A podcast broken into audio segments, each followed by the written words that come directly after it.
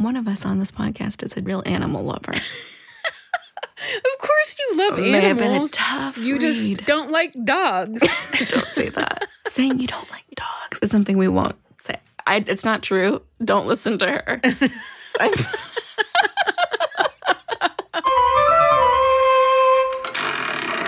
It's Little Shorty Month. To kick things off, this week on Art of the Short Lil Shorty, Bethers reads you a story where a mead drinking madman grapples with his past, trying to fill a colossal hole made by a colossal man. Yes, this is the tale of Paul Bunyan's son.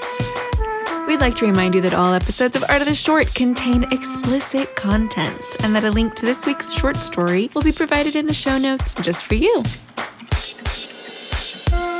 Art of the Short is an interactive literary art installation. Our Lil Shorty episodes feature the not so known storytellers, where Jory and Bethers read a short story by you. Yep, a short story written by you, and of course, we'll make art of our interpretations. Join the conversation and send us your artwork to add to the gallery. To learn how, go to artoftheshort.com and follow the installation on Instagram, Twitter, and Facebook at Art of the Short to see what others think of this short story through their art.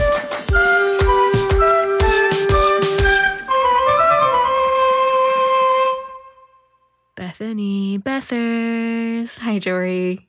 Hey there. Bethany Bethers. Hi Guess there, what it guess is? Oh, oh, you no, you go first. you go first. no, you. Okay, dear listener, dear listener, dear reader, dear reader, it's Little Shorty Month. It's Little Shorty Month. Okay. How do you feel? What do you think? I went down a rabbit hole. Hmm. I went down a rabbit hole. I was like, if I had a Pinterest, I would have been pinning Pinterest. things. I was, I took notes. I have some data. I have some facts. I have things to say. Okay. All right. And they were affecting my art in a big way. I had a lot going on. I had a lot going on. I had more than one medium. Okay. Tell me about yours. I brought like a accidentally like an early 90s Disney vibe, Mm. which is not how you would perhaps characterize my artwork in general. it's, it's not very Disney like, I guess is what I'm saying. Well, you guys, Jory is a Disney adult. So, what does that even mean? a Disney adult. I don't know what that means. Like someone who goes to Disneyland a lot? Wears Mickey Mouse t shirts? Crocs? That's basically it. I did a rabbit hole, full body, soul, mind investment in my art. You brought a Disney vibe. I think we're ready to get started. This week's short story is by Robert James Russell. A quote, born and bred Michigander, Russell is a founding editor of Midwestern Gothic. He also created Cheap Pop, a beautifully curated microfiction literary journal. His work has been nominated for numerous awards, and if you love what you hear, we strongly encourage you to go check it out. We're talking novellas, a chapbook, short stories galore. So go see what he's getting up to at robertjamesrussell.com and follow him on his socials at Rob Hollywood. Featured on Matchbook, this is Son of Paul Bunyan by Robert James Russell. On an island in the darkest corners of Lake Superior, the old axeman's son lived in a perpetual drunk. His father, the famed logger, the mover of great industry, and single handed champion of the North Woodsman, had died some time before. And now, on this island, where red and white pine flourished and black necked geese flocked, and brown bears foraged the endless supplies of wildflower honey, the son of Paul Bunyan brewed mead and slept all day. He wrestled the island bears and chided them, towering over them. He, tall as a basswood tree. He lumbered on the shores and sunned himself on the rare occurrences the sun shone through the pearly gray sky. And two, he chided Babe, spat insults at him. His father's great companion, now nearly blind and hobbled, chained to a boulder at the center of the island and fed leftover porridge. His mother, Aline, of normal height, of human stock, had fled shortly after his birth, perhaps regretting her tryst with the lumberman, unable to conceive a life between them. Her love he never knew. He often thought that perhaps she would look upon his actions here on the island as unkind, as spiteful. But she had left him, so why would that matter? His father had retired to the island during his son's budding adolescence, suddenly tired of the fame and expectations, and he, a hard man, took a stern approach to parenthood. So the boy was raised with fist and with scowl and learned the means and ways of the land. After he buried his father in an enormous coffin made from towering cured pine logs, he thought often of leaving the island, of swimming the chopping inland sea, to proclaim his inheritance from man, proclaiming he was half them, half something else, to be worshipped absolutely, but also to seek love. Yes, to be held. Then the drink would take him, drag him down, and instead he would wrestle the bears and hunt with the wolves and break the necks of the geese for sport and chide Babe until he felt sickly satisfied in his depravity.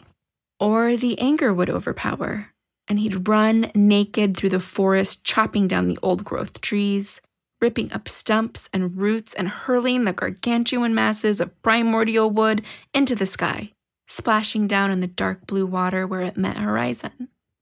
What good was this power, this strength, he wondered, if he was alone? Go on then, he'd hear the north wind whisper.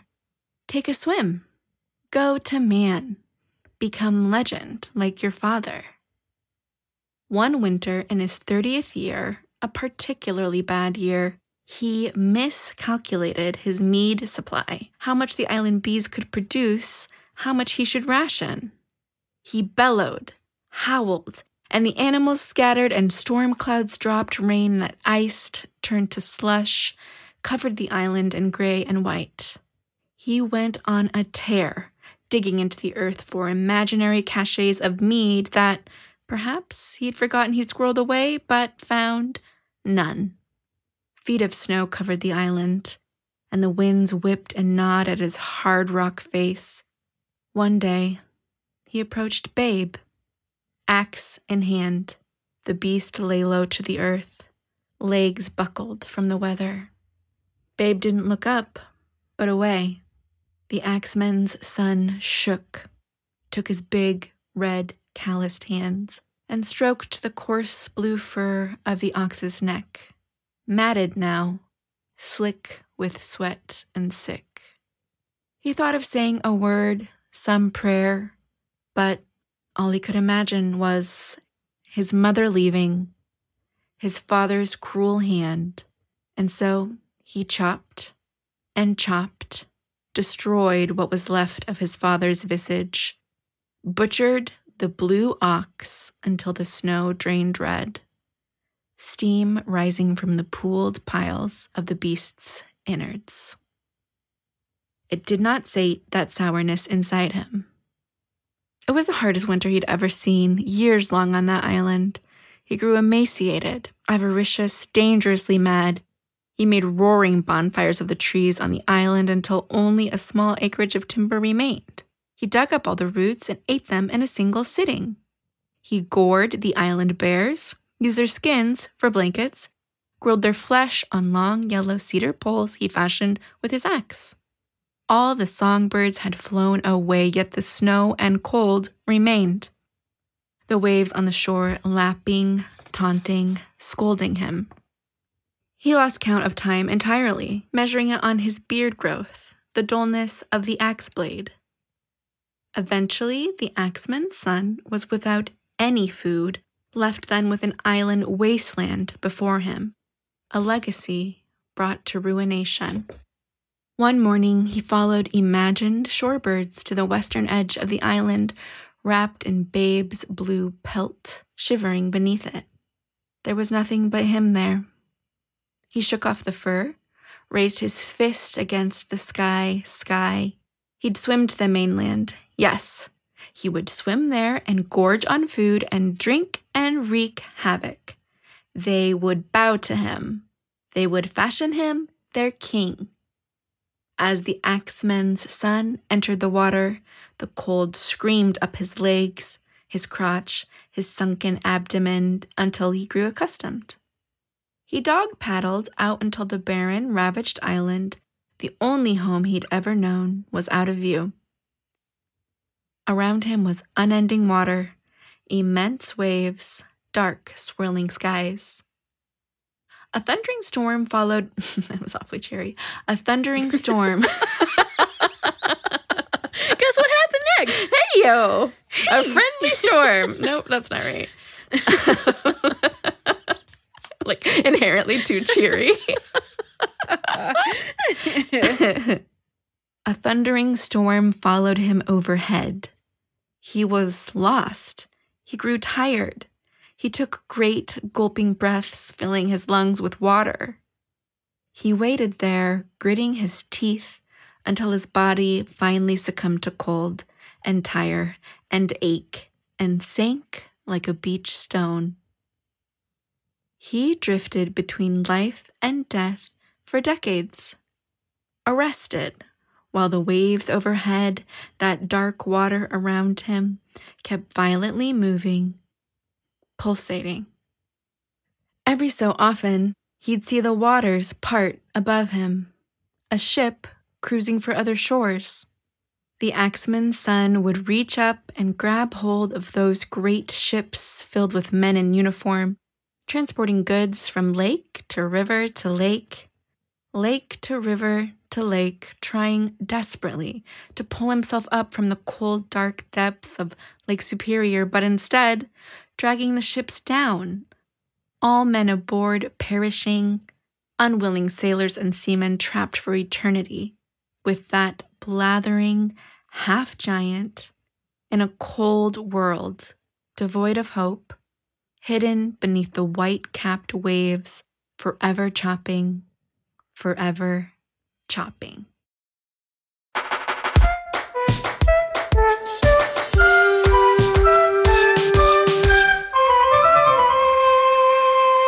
Art of the short, art of the short, it's little art of the short. Well, I meant to say it's art of the short, little shorties.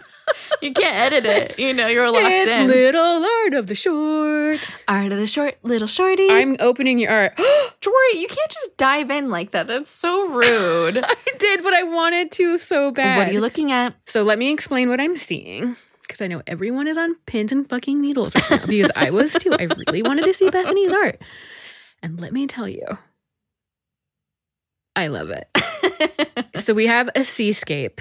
Looks like it might be marker and or colored pencil and or watercolor. I can't tell. yeah. With a sinking ship. It's just a boat.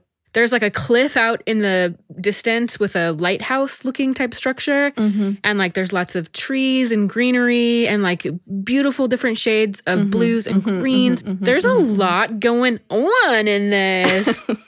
the boat says keeps her. It does. It does. I'd love to tell you about that. Wait, did I miss something? No, I'm going to tell you. I told you I went on a bit of a deep dive and I'd like to share. I'd like to share. Okay, okay, okay. Robert James Russell has an author's note where he says, Hey, dear reader, I am obsessed with the Great Lakes. like, obsessed.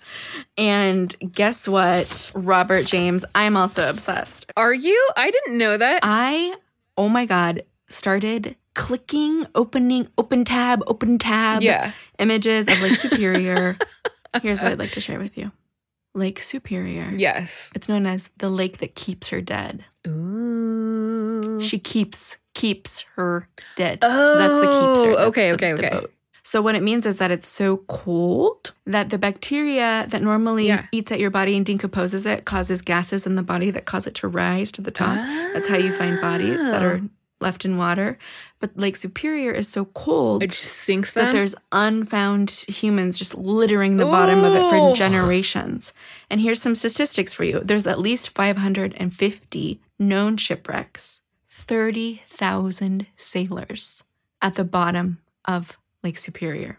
That's insane. I took like multiple images, real photo images of sunken boat. So that's like a real photo. Yeah. I just like juxtaposed all these real existing photos of Lake Superior into one. yeah, it's very detailed. And that's an underwater photo. That's ha- the camera's half in, half out of the water. Love it. I didn't know you were so obsessed with Lake Superior. I'm sorry. This is like news to moi. Because once you start learning, it's like full of mystery. Oh, totally. it's worth writing a folktale about. I have audio in my ears.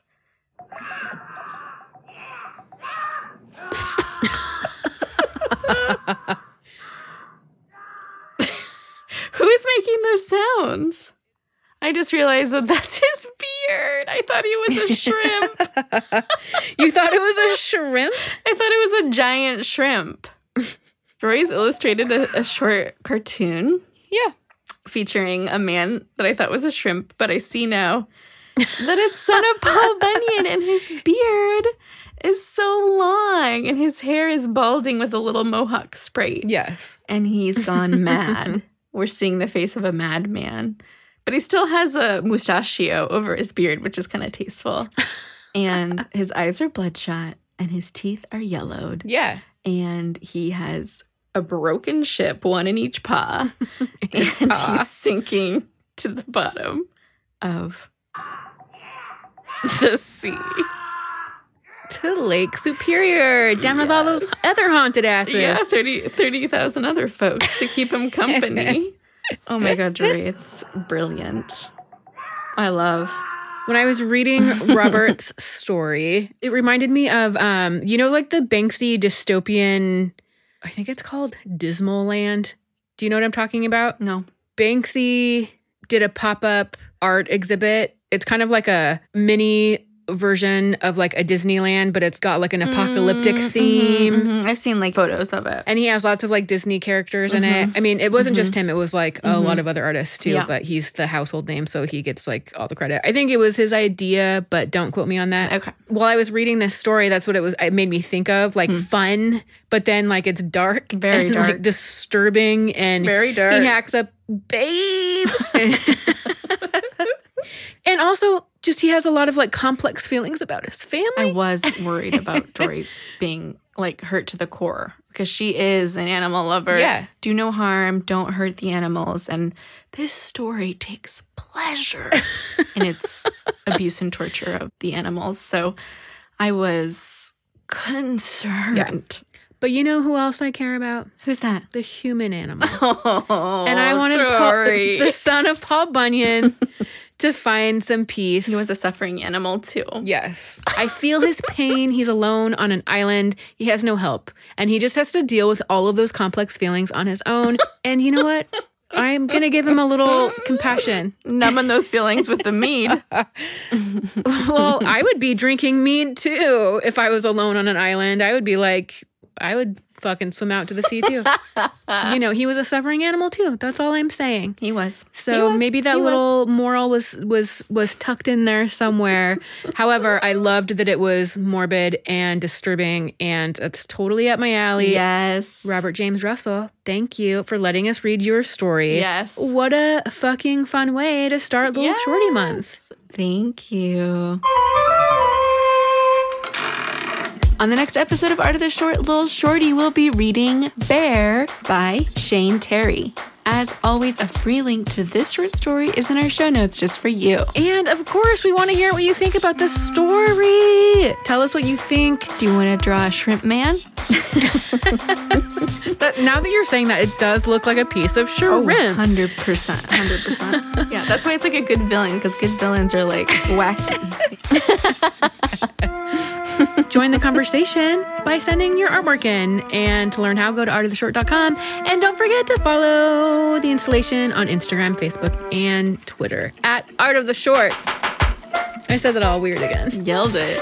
Art of the Short. I love you so much and bye. Bye, bye, bye, bye, bye. Okay, bye.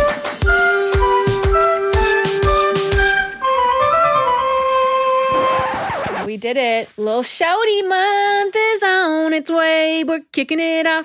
yeah, yeah, yeah. Hey, hey, hey. If I wasn't in my pod, I could grab a guitar off the wall and just go to town. Strum it on down. Strum it on down to Little Shorty Town. Strum it on downtown. Wait, will you just harmonize with me for a second? It on down. Run down to town. Run on Wait, down. there's a delay, so we're never are you get singing? this right. Strum it on down strumming. I don't know. What did I say? What did I say? I said to, str- to little shorty little town. Shorty town. Strumming, on down, down little shorty town. Okay, so I'll take the third above. Yeah, yeah, I stay here. Okay. Strumming on down, down little shorty town.